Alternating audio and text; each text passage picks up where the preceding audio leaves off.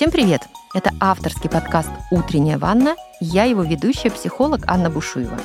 Сегодня я расскажу вам о когнитивных искажениях или ловушках мышления, которые могут быть неочевидны для каждого из нас, но которые влияют практически на все в нашей жизни. Помните формулу «событие плюс реакция равно результат»? Если мы хотим получать другие результаты в своей жизни, то нам с вами важно как-то по-другому реагировать, да, тогда эта формула события плюс другая реакция будет равно другой результат. Очень часто нам кажется, что мы свою реакцию изменить не можем, или мы реагируем определенным образом и думаем, что это правильно. Но это не всегда так очень часто мы попадаем в так называемые ловушки нашего мышления. В психологии они называются когнитивные искажения.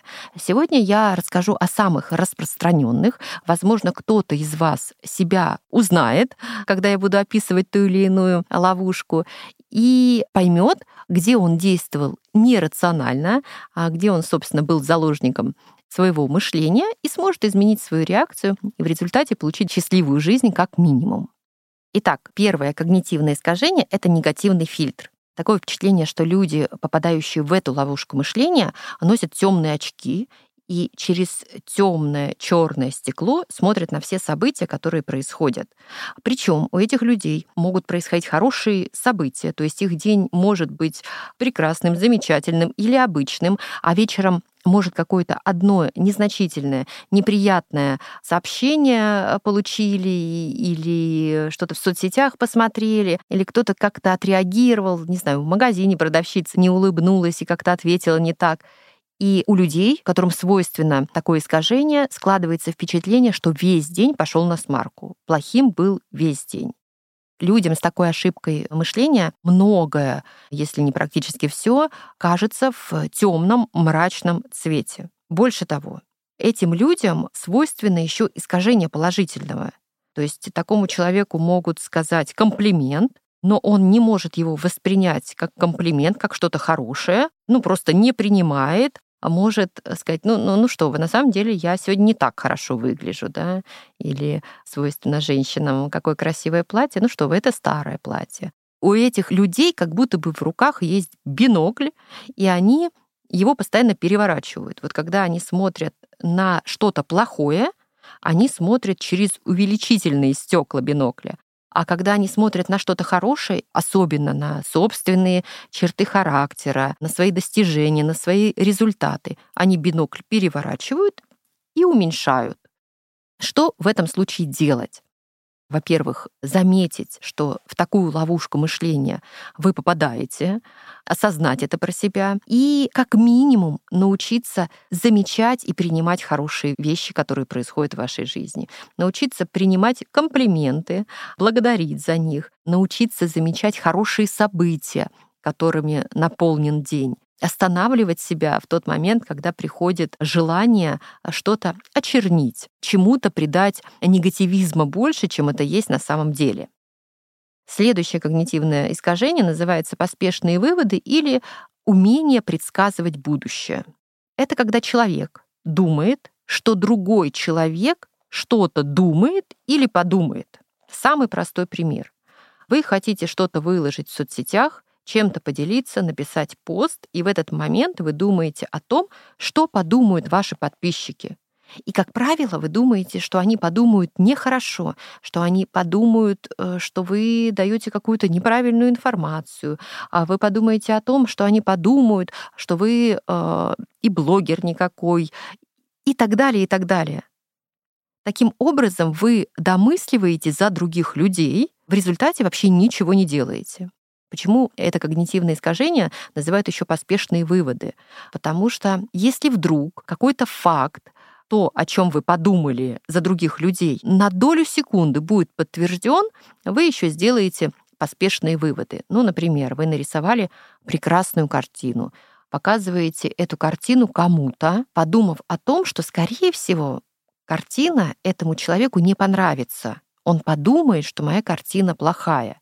И в момент, когда человек, которому вы показываете эту картину, берет ее в руки, начинает рассматривать и не дает вам положительную обратную связь, то есть он еще не успел отреагировать, он просто рассматривает, вы этот сигнал воспринимаете как сигнал о том, что ему картина не нравится. Ага, я знал, что он вот так подумает, ему не понравится, значит, все мое творчество никому не нужно, я все делаю плохо, и такой мыслительный процесс, который был запущен, он продолжается. Чаще всего навык предсказывания будущего и поспешных выводов формируется в детстве у тех детей, которые вынуждены были в детстве отслеживать состояние или угадывать настроение родителей. Возможно, от настроения, от состояния родителей зависело, пойдут они гулять или не пойдут, будут они лишены сладкого или не будут.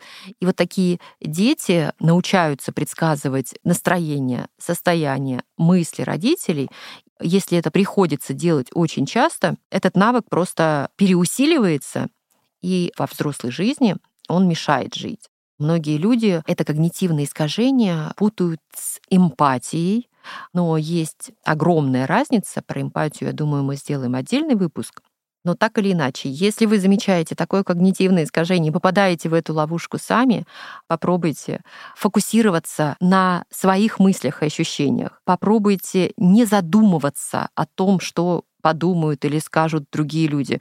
Мне очень нравится фраза, однажды мне ее сказала бабушка, и она мне сильно помогает по жизни. Ты, Аня, не обезьянка в цирке, чтобы нравиться всем всегда будут люди, кому ты нравишься или кому ты не нравишься. И вот э, в такие моменты можно вспоминать о том, что вы не обязаны нравиться всем, вы не должны думать о том, что подумают другие люди, вам это не подконтрольно, и вы не обладаете такой сверхспособностью, чтобы достоверно прочитать мысли другого человека. И все, что вы думаете по поводу того, что думают другие люди, как правило, это неправда. Следующее когнитивное искажение называется все или ничего. У людей с таким типом мышления бывает все либо белое, либо черное. Эти люди либо любят, либо ненавидят. Как будто бы середины золотой, не золотой, ее просто не существует. Эти люди меряют такими категориями противоположными. Либо это хороший человек, либо это плохой человек. Не задаваясь вопросом и не допуская себе мысли, что у человека могут быть разные поступки, человек может чувствовать разные чувства, человек, в принципе, может быть разным, и события могут происходить разные. Если вы замечаете, что мыслите категориями все или ничего, черное или белое, люблю или ненавижу, поймите одну важную вещь. Мир не делится на черное и белое. Существует очень много цветов и оттенков. Вы способны их увидеть в тот момент, когда перестанете раскачивать этот маятник из крайности в крайность, а допустите себе мысли посмотреть под другим углом. Следующее когнитивное искажение — сверхобобщение. То, что произошло со мной однажды, может или будет происходить всегда. Так думают люди, которые попадают в эту ловушку мышления. Они, как правило, боятся того, что не получилось однажды, распространяя единожды случившуюся ситуацию на всю свою жизнь. Один раз произошло, им кажется, что так будет всегда. Людям, которым свойственно сверхобобщение, хорошо бы работать со своим мышлением и задавать вопросы своим мыслям. Что случится, если я попробую новое? Это важный вопрос, потому что сверхобобщение, как правило, не пускает нас в новое как правило, не дает нам что-то попробовать, не дает нам возможности во что-то ввязаться в хорошем смысле, окунуться, потому что мы думаем, если неудача однажды да, а со мной случилась, если у меня сразу не было успеха, то, скорее всего, у меня не получится причем эти люди, как правило, выдают еще и стопроцентную гарантию сами себе. Но у меня же так было, говорят они, не понимая, что один случай не показатель. И, как правило, эти люди основываются на своих ощущениях. Они помнят ощущения, которые у них были при неудаче, и воспринимают эти ощущения за факт. Но чаще всего здесь вступает в силу так называемая ложная память. И если конкретно спросить факты, да, что тогда происходило, либо не вспомнят, либо эти факты будут немножко искажены. Людям с таким типом мышления очень важно работать со своими мыслями, не распространять одну ситуацию на все происходящее в жизни, разрешать себе ошибаться, давать себе право на ошибку, понимая, что ошибка — это такая же часть нашего успеха, нашего движения вперед и, в принципе, нашей жизни, как и все остальное. И мое самое любимое когнитивное искажение — эмоциональное обоснование. Логика у него следующая. Я чувствую себя дураком, значит, я дурак я чувствую себя виноватым, значит, я сделал что-то плохое. Я злюсь на тебя, значит, ты плохой, и ты пытался меня использовать. Или я подавлен, чувствую себя отвратительно, поэтому мои проблемы, видимо, неразрешимы. То есть у людей, которые попадают в такую ловушку мышления, эмоции воспринимаются как отражение некой самоочевидной истины. Самый распространенный эффект этой ловушки — это прокрастинация — вы говорите себе, я чувствую себя настолько отвратительно, когда думаю о предстоящем деле, что выполнять его я просто не могу, тогда мне будет вообще невыносимо, и в результате откладываете это дело на полгода. Люди, которые попадают в эту ловушку, позволяют своим чувствам определять свои действия по одной простой причине. Они не понимают, что их чувства — это не факты. Их чувства — это всего лишь отражение их мыслей. На самом деле, каковы мысли, таковы и чувства. И неприятные чувства — это не истина. Они лишь указывают на то, что человек думает о чем то негативном и верит в это. Что с этим делать? Во-первых, отслеживать свои мысли. О чем я подумал, прежде чем это почувствовал? О чем я подумал? А это вообще правда, то, о чем я подумал? Я перечислила не все когнитивные искажения, которые существуют, их гораздо больше. И я искренне считаю, что о них полезно знать, чтобы в эти ловушки не попадаться, уметь выбирать свою правильную истинную реакцию на определенные события. Поэтому о других оставшихся когнитивных искажениях выйдет еще один выпуск. Всем желаю прекрасного дня и не попадайтесь в ловушки собственного мышления.